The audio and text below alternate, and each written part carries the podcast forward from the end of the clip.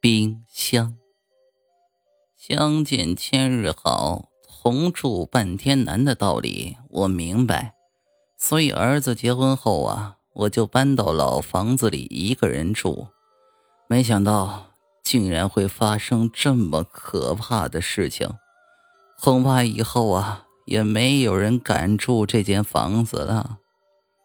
说话的是一名年过半百的谭姓妇人。他在搬回旧房子后，遇到了一些奇怪的事情，竟然揭发了一宗可怕的凶案。我丈夫死得早，不过他给我们母子俩留下了这两座房子，所以我们日子过得还不算太坏。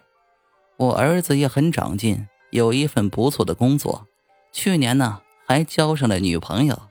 是个挺懂事的女孩儿，当娘的最期盼的就是儿女成家立室，所以呀，我不住的催促他们结婚。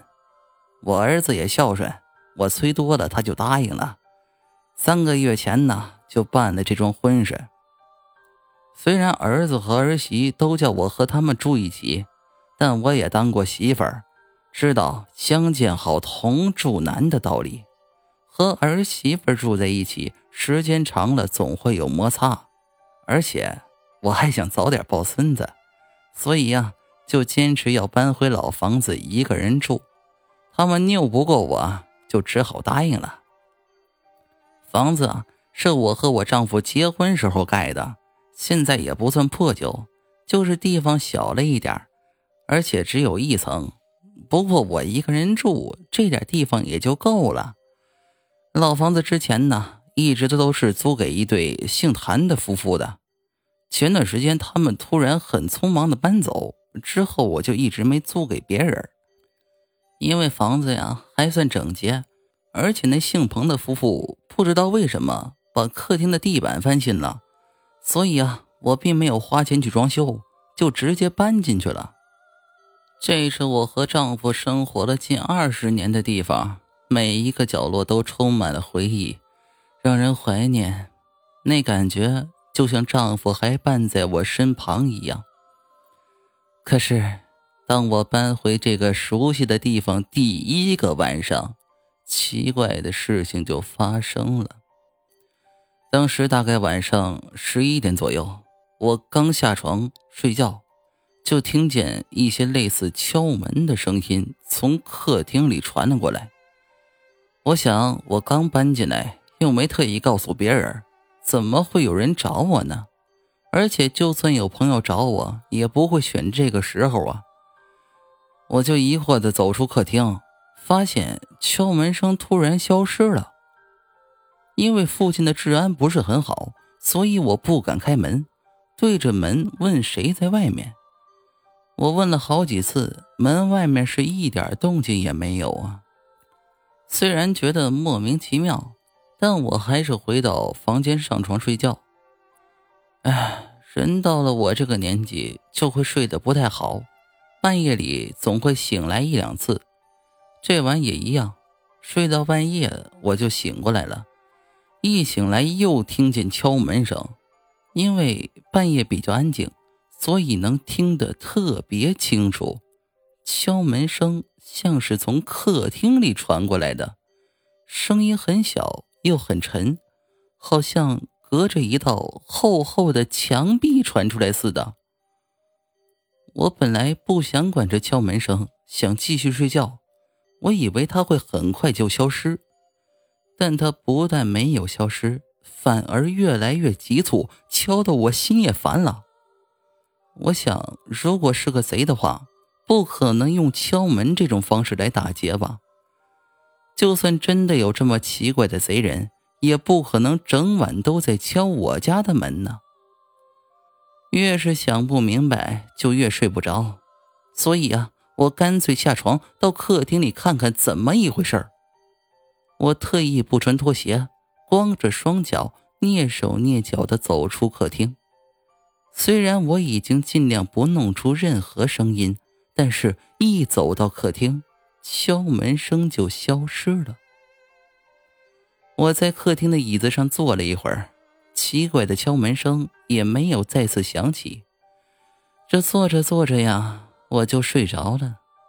半梦半醒间，我好像又在听见了敲门声，而且还听见，好像是似曾相识的女人声音，不停的说着：“让我出来，让我出来。”天亮后，我和邻居说起这件事儿，邻居都说没遇过这种情况，还叫我关好门窗。毕竟附近的治安不是很好。随后近一个月，每晚我入睡时都会听见奇怪的敲门声，但当我走出客厅，声音就会消失。虽然我弄不明白是怎么回事，但时间长了也就习惯了。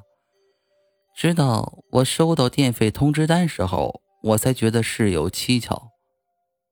在姓彭的夫妇搬走后。房子闲置了两个多月，但电费单上却显示这两个月也用了不少电，而我一个人住应该用不了多少电，可实际上用电量比我预期要多。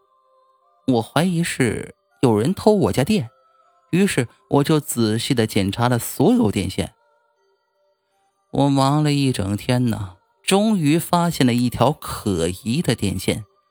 这条沿着墙壁直通到客厅的地板下面。其实，我只要把电线弄断，也许事情就能得到解决。但是我又不甘心让人偷电，所以呢，我就请来几个地盘工人，把客厅的地板掀开。我想把这只电耗子给揪出来。地盘工人翻开地板后呢，挖了没多深，就碰到了硬物。继续挖下去，竟然发现有一个冰箱埋在地下，而电线就是连接着这个冰箱的。我本来想叫他们把冰箱抬上来，但冰箱很沉，里面似乎装着东西。于是我就让他们把冰箱打开，先把里面的东西取出来。一打开冰箱的门，立刻有恶臭传了出来。